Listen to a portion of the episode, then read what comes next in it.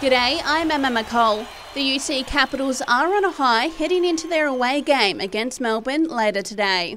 It's after our girls broke their 12-game losing streak against Bendigo earlier this week. Lots of on-court antics between friends overnight as local champ Nick Kyrgios met with 21 Grand Slam champion Novak Djokovic in an Aus Open charity exhibition match. In a jam-packed Rod Laver Arena, Kyrgios went on to claim victory 4-3, 2-4 and 10-9.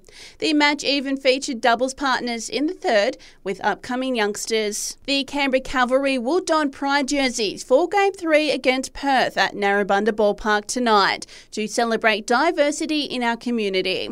General Manager Sunny Singh says it's important to spread the message.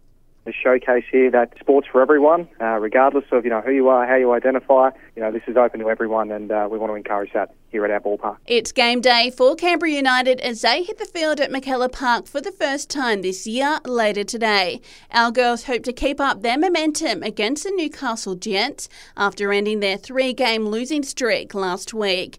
Play starts at 3 o'clock. David Warner's return to the Big Bash didn't go as well as hoped. The Scorchers dismissing the Sydney Thunder for 111 on Warner's return before Perth cruised to a 9-wicket win.